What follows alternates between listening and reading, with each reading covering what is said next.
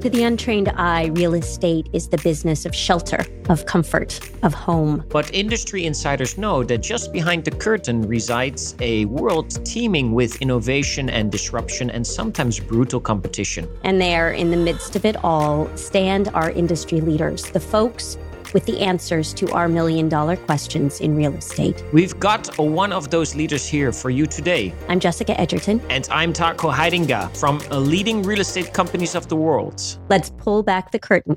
Welcome to Million Dollar Question. This is a Soulfire production. Whitney LaCosta is the president and CEO of Howard Hanna Coach Realtors, a full service brokerage serving all of Long Island she's a woman of many leadership hats. In addition to being at the helm of a powerhouse East Coast brokerage, she's served on the leading RE board for many years. And in March, at our annual conferences in Las Vegas, was installed as our new chair. She's also mom to three young kids and does all of the mom things brilliantly and well. Whitney is a natural strategist. She's deeply intentional in her leadership style and in her business decisions. I've known Whitney for years, and I've never seen her get flustered or phased, even during the height of the pandemic when getting flustered and phased was what we were all doing at some point or another.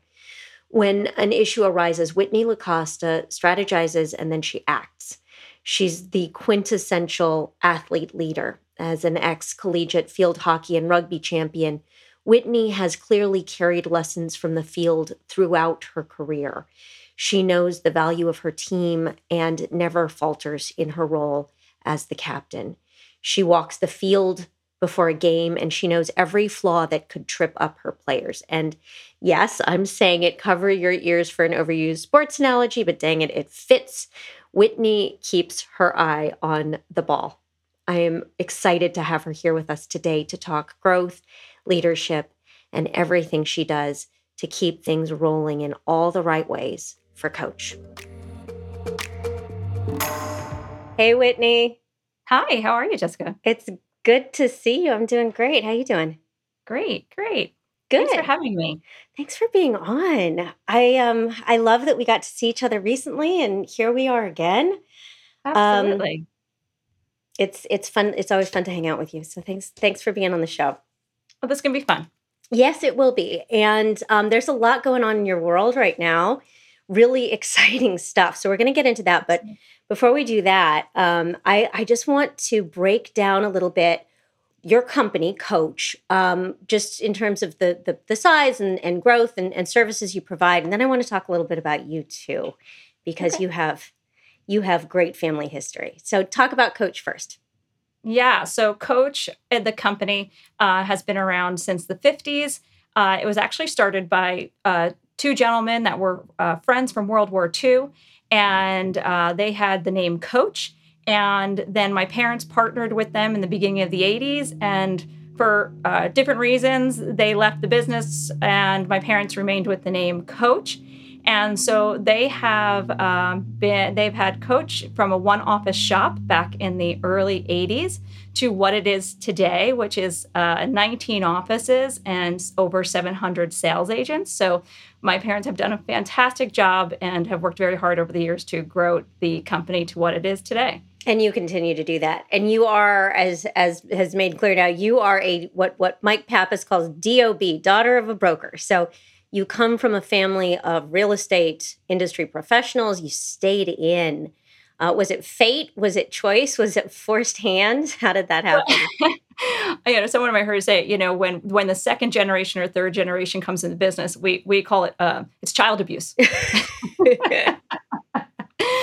but I actually did not. Um, I, you know, throughout my growing up, I've had every job from you know uh, cleaning gutters in some of the buildings, and when the other kids were out sleigh riding, I was wa- shoveling walkways in offices. You know, so we everyone had to put in their their sweat equity into the company, even at a young age, and. Um, but at the same time, my parents always thought it was important for us to be successful in our own right and to have success somewhere outside of real estate. So um, I had a master's degree in education. I was a teacher for a number of years before coming back into the business. And, um, you know, at some point, my parents looked at me and said, you know, our retirement plan is either you or death. So we love her. We need you to come back. so they threatened to die unless you came back, yeah. basically. exactly. But no, but the reality is, is when you grow up in this business, um, I always hear many people, you know, children say, I'm never going to be in the business. I'm never going to, you know. But the reality is, it's in your blood. It's what you know. It's what you, it's so ingrained, this business. And I think that um, when you see your parents and you see how they help other people grow their careers, um, there's, it, it's so rewarding, so hard. And there's a lot of hard work goes into it, but it's so rewarding that, um, you know, there are not too many other jobs that you touch people's lives in the same way as you touch real estate. Maybe the customers and clients, and maybe the agents in the office that you really become more than just people you work with, they become family.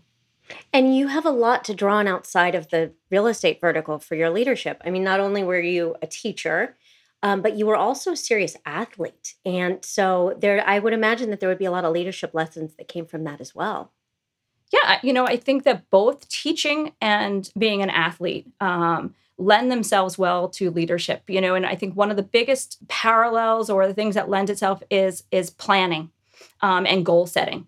Um, you know, as an athlete, you have goals and you have to continue to work have milestones to work towards that goal. And it's not an individual thing a lot it's a team thing and you have to how to figure out how to relate to people um, and how to work with people for a common goal. And that's how you have to run a business. You have to work with other people and you have to all have to have a common goal to work towards. And in teaching um, you you plan. Um, you have your you have your your plans for the year. You have your plans for your month. You have your plans for the day. And that is really important to having a successful business is to to business plan. And teaching is the same way. Um, eh, it, it, it's making sure you have a business plan and you follow that business plan, you reevaluate it, and you know you you look you you, you just keep keep continuing to grow and get better. Coach recently joined forces with Howard Hanna, which was a really exciting merger. It's the coming together of two incredibly powerful industry players, um, and both leading RE champions as well. What are the benefits that you're seeing so far? How did that happen, and and where is where is the growth continuing to happen post merger now? Yeah, it's a fantastic partnership. And it really is two companies that are so very similar in culture and value um, coming together to create something even bigger and stronger. Uh, you know, there are a number of benefits that we've seen. One is the position in our marketplace, right? We were a strong, dominant player, but now we have the ability to say that we are the number one family owned company in the entire country, which gives the agents leverage when they're out in the marketplace. It gives us as a company um, status in the market. Um, you know, that's the first and foremost. You know, the tools and services uh, that we are able to add. We are an agent centric company, right? And we want to give our agents the best advantages possible. And with this merger, we're able to bring on more tools than we had beforehand for our agents and to make sure that they are well equipped to go out there and do their job well. And then we have to look at the, the public that we serve, right? We have to make sure that we can deliver the highest level of service. So by adding those tools and services, that is just more service that we can provide, a higher caliber service that we can bring to the public and to our agents. But the big benefit is we're able to do that but to mitigate the cost to our agents and to the public without any, adding extra fees to them um, and just being able to deliver more is the real benefit when you were looking at this uh, at this m&a i mean there's always lessons to be learned. With companies that are looking to uh, to join another company what are some of the m&a red flags? What made you know you were coming with the right with the right company? And what are some of the things that people should be watching out for as they look to this business decision well i think when someone's looking to possibly have a partnership or a merger or, or anything of the sort they have to look at themselves and, and first decide what is my goal. Is it are they looking for an exit strategy? Are they looking for it out that in a certain amount of years they're out of the business? Are they looking to stay and play and looking for a partner that's going to enhance their business and the growth of their company? And once you have answered that question, then you can look at who would be the best partner for you. Um, but I think there are a couple of red flags. One, it's like a marriage, right? You yeah. look at the person's past experience, their past relationships, and have they been good ones? Have they had a lot of them that that did not work out? And I think the same thing. You look at a company. Do they have other partnerships that have been very successful? Are they still in those partnerships for years and years later? You know, that's a good tell if they're going to be a good partner. I also think just like a marriage, um, as you're courting someone, you're dating someone. If if that courting process is it's not going well you break up you get back together you break up you get back together um, there are some tell signs and then maybe in marriage it's not going to be good and i think that you have to look at your negotiations with the person you're going to partner with or merger with if you are having trouble negotiating or your partner's having uh, in that negotiation compromising and negotiating um, those are the people you're going to be partners with for a really long time so in the very beginning if you're having trouble in that area then you're going to be stuck with this partnership for quite a long time, then maybe the connection is not there. So, you know, I think those two things is really look at the negotiation. The negotiation is very hard, then maybe the partnership is not going to work out in the long term. In addition to sort of the considerations and the conversations in the boardroom and, and in the C suite, you you merge and then you start needing to really ensure that your staff and your agents and your prospects are coming into a cohesive situation. Mm-hmm. How has that been going? And what advice do you have for folks after that merrily, once the honeymoon is over? Yeah, I think that uh, we have had the benefit of both the Hanna family and the Coach family have had mergers and acquisitions in the past. So Howard Hanna, we've had experience with it on the merger and acquisitions, and same with us. So we take we draw from that experience that we had. Um, but I think that some of the most important things are attention to detail. Um, making sure you looking at the little things as much as the big things. Um, you have to keep your agents at the forefront and and most important. And we said we have to do everything to not create stress in their lives. Do not create stress in their lives. Do not create stress in their business. Um, and they're going to be better. They're, it's going to be okay. Um, I think a little bit of that mergers and acquisitions and making sure that there is there's retention in the transition happens well before a merger happens. It's like it's creating a bank of goodwill with your people. It's making sure that in the years past that you've made good decisions and your agents know that you've made really good decisions that benefit them. And if you've made good decisions in the past and they trust, they create, you've created that bank of goodwill, that bank of trust, then they will continue to understand and know that you're trying to make good decisions on their behalf. And they have that trust level in you, and they know that you're going to make a good decision for them. Um, I think that uh, managing expectations in the transition is very important. Um, not over you can't over promise and under deliver you have to under promise and over deliver uh, because it, it, that could be a, a, a, point of discomfort for the agents. It could be a point where you start to lose that trust if you're not delivering what you're saying you're going to deliver. Um, and communication communication communication communication. You cannot be in touch with your people there's there too much. There's no such thing as too much communication. And that goes from everyone from your leadership management team all the way down to your administrative people in your company. Everyone needs to know what's going on all the time, and they need to know who their resources are in every aspect of that uh, transition. So they feel that they're not being lost in the transition. So, attention to detail, managing expectations, communication um, are all, and building the bank of goodwill are, I think, are all really important in any type of merger or transition. Let's talk about the market. Real estate's local. We've got big headlines across the across the country about what's happening. Are those national headlines reflecting uh, themselves in in your area? Yeah, I think that what we're seeing in our market is holds true for most everyone's markets out there. What's our biggest problem? It's the inventory problem. And it, low inventory leads to low amount of transactions. Uh, so that's where we're down probably just about 20%. And I think that most markets around the country are give or take, are right around that number. Yeah. And where does the challenges come from? Low inventory, higher level of competition. And uh, also, we find in that type of market, agents are stressed because of the market.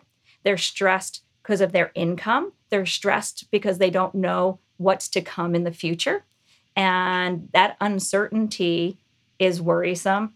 And um, so those are some of the challenges that we see is making sure that we create certainty for our agents so they they don't feel that stress. What are the conversations that you and your sales manager leadership are having right now with them? What trainings, what what are you doing to assuage those fears? Yeah. So to create certainty, the only thing you, the one of the things you can do is to have a plan. Yeah. And when you have a plan, there is a level of comfort or there's a feeling that it's they can handle it. They can handle whatever is to come. And so it's very important for us in our company to business plan with our agents to reviewing those business plans not on a quarterly basis but on a monthly basis with the agents. And in that business plan it's broken down into what are the steps they're going to take? What are they doing today? What are they doing this week to help their business? Um, but using the most uh, advanced tools at their fingertips to get back to basics. Back to basics is is solidifying their relationships with people and creating better relationships and developing new relationships. Even with the best strategy in hand if you don't have if you don't have the communication you can't do it. And you know and we talk about even chat gpt cannot get you out in front of people and and get you talking and building relationships. It could tell you it could write you a letter how to do it. It can give you the ideas but it can't get you face to face nose to nose toes to toes with people are your folks interested in using chat gpt in different ways are you seeing that starting to happen in the offices um, you know, it, it it depends. I have some that don't even know what Chat GPT right. is. I tell them, and I have others that are are kind of leaning into it a little bit and using it to their benefit. I think that no matter how you feel about it, there are a lot of opinions out about it. Um, you know, to make sure that you're using it in the right way, you're using it in smart ways to enhance their business if they decide that's something they want to utilize. Yeah, it is not a set it and forget it kind of tool. No, so, so talking about the market, uh, not just what's happening in, with the agents, but with the consumers and the conversations they're having to have. One of the narratives that's kind of um, not freaking me out, but I'm hearing over and over again is is oh well, you know, we we gotta. It's a renters. It's turning into a renter society. We're getting more, you know, like certain parts of Europe about it's fine, figure out other things to do with your money. And it, it bothers me because I think that there's a fallacy there about how Americans can and should be building equity and building wealth. Are you are you hearing that and are your agents worried about that and if so, you know, what are the counters that that you're using with that narrative? You know, in our market, uh, we have such a high average sales price um, in our market. So renting is actually very expensive as well. So we might not be hearing that as much here in this market, but I under I've, I've heard that argument before, and I just think it is very short sighted Yeah, it's extremely short sighted. You know, um, you cannot build financial stability in real estate if you don't own real estate. Yeah. And I I would challenge anyone to bring me someone where their financial wealth is greater if they've owned a house for 30 years of their life compared to the person that has rented for 30 years. Yeah it's a no-brainer. Right. Um, so I think that that narrative it's short-sighted and really um, there's no better. There has never been in the hundreds of years no other investment that has more stable for people than real estate and owning a home. And I do believe, I strongly believe that there is. Um, we are not in a. We have yet to hit negative population growth so there are still people that are going to need homes. Um, there's still a huge population. I think that, you know, with the influx of immigration into this country, the first generation might not ever own a home, but that second generation, that third generation, absolutely are going to be a huge source of our home ownership in the years to come. And so they will be homeowners, and um, they might their family, their parents might not be, but they will be. What are your predictions looking out through the end of 2023? We're normalizing, we're rocky, we're Mona Lisa smile type economy. What what where, where are we going to land at the end of this, Whitney? Oh, I wish I had the answer to that, Jessica. I wish I could enlighten everyone and say, here's the answer. Um, you know, I don't have the answer. Uh, but what we can, what, what we know about real estate is that it's historically, we can see for sure the follow the past to see the future. Um, so I think that we are going to see a little bit of a bumpy road for a few months. Um, may we all, from our mouths to the God's ears, may be a short, bumpy road. Yes. But I do think that we're going to be okay in the long term. Absolutely. Um, and I think that companies that are smart, companies that plan and understand the peaks and valleys of real estate are going to be just fine. Those that have a plan C or D in the drawer for the rainy day are going to be absolutely fine. If you're a company that has not decided to make a plan for that a different type of market, then you're going to wake up one day and you're going to be in trouble. So, and there's still time to make those those plans if you haven't already. There's still time to look at your business and say, all right, if the business is down 20, even 30% worst case scenario, what would I need to do to survive in this market for an X number period? So you're a strategist, and you're a planner. Uh, what wakes you up in the middle of the night with the I don't have a plan, give me a pencil kind of kind of feeling? you know, I think the things that worry me the most are the things that we can't see. And I remember Marcy talking about the that at the conference is the things that you can't foresee, the things that you cannot plan for. You know, um, pandemics, natural disasters. Um, but you know, they worry me, but they don't keep me up at night because I can't. I, there's nothing we are going to do to stop them and prevent them. It's going to happen and that's something that's really important as I think leaders is that buoyancy factor. You know, they say entrepreneurs are the, and I think that all of us in this business, may you be an agent, a manager, an owner, we're all entrepreneurs in our own way. And entrepreneurs that are, are successful are, are okay with change, are better at accepting change, going with change.